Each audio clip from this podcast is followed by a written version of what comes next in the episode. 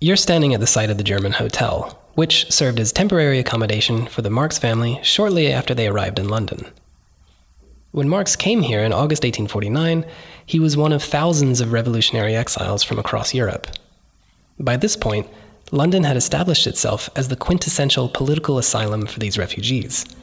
Rosemary Ashton explains why.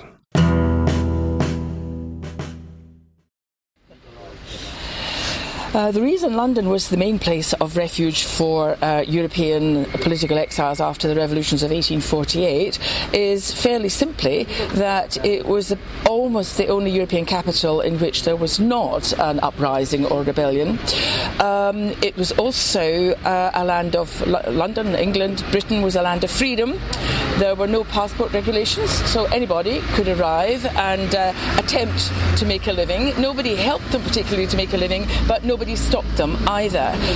There was relative freedom of speech and of association, which was not the case in most European countries and capitals. And indeed, the lack of freedom of speech and of the press was one of the main reasons why a number of exiles from German capitals, from France, from Belgium, from Italy, Hungary and Poland and so on. That was the main reason why most of them had to leave their countries of origin. They were either facing sometimes the death penalty for various activities that they had undertaken, revolutionary activities, or prison or enforced exile. And so London was the place of opportunity and a kind of freedom and freedom for all. That's why most of them ended up in London, even if some of them actually started off in going to other European capitals. Like many other refugees, Marx thought that his stay in London would be temporary. He expected revolution to break out again and soon, and he hoped to return when it did. Here's Gareth Stedman-Jones.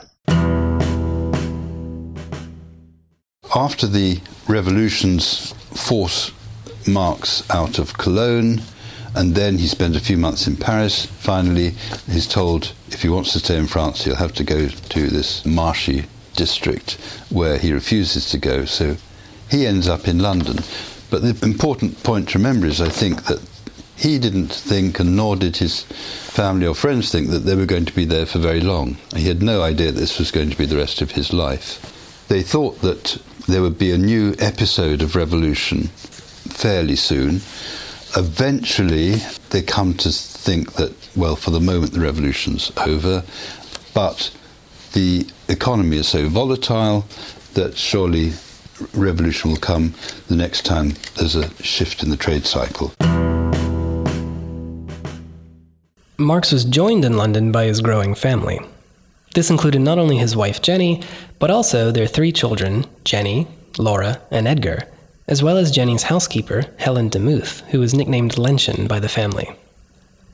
Their first few months in London were largely taken up by a search for permanent accommodation, and they often had unrealistic expectations about what they could afford. David McClellan explains. Well, Marx came to London as a refugee exile in 1849. He left his wife behind and came on his own, settled in, first of all, in the German hotel in Leicester Square, looking for accommodation. She followed about 6 weeks later. It's important to remember they had at the moment 3 small children, and she was heavily pregnant. He eventually found some accommodation in Chelsea, quite expensive accommodation, which they couldn't eventually afford. And the bailiffs were called in and all their furniture was put out on the pavement. After they were evicted from their Chelsea flat in March 1850, the Marx family returned to occupy 2 rooms here at the German hotel.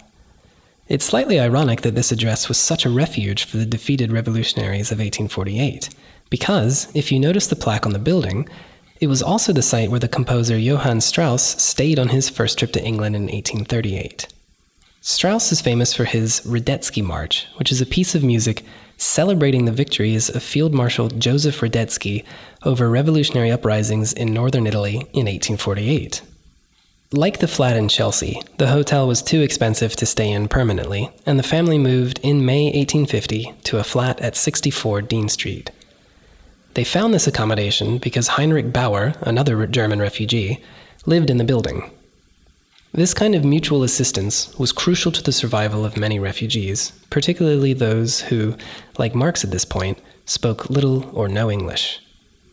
We'll now visit the site of one of the most important German exile organizations, the German Workers' Educational Society, at 20 Great Windmill Street. Turn left onto Lisle Street, and then right onto Wardour Street. When you come to Shaftesbury Avenue, turn left. As you do, you'll notice that at the Queen's Theatre, the musical Les Misérables is currently running. This play is, of course, an adaptation of the novel of the same name, which was written by Victor Hugo, who was also an exile of the revolutions of 1848 and their collapse. However, Hugo viscerally disliked London, and he spent his exile in the Channel Islands. Anyway, cross over Shaftesbury Avenue and turn right when you reach Great Windmill Street. Number 20 is currently occupied by the Be at One bar on the right-hand side of the street.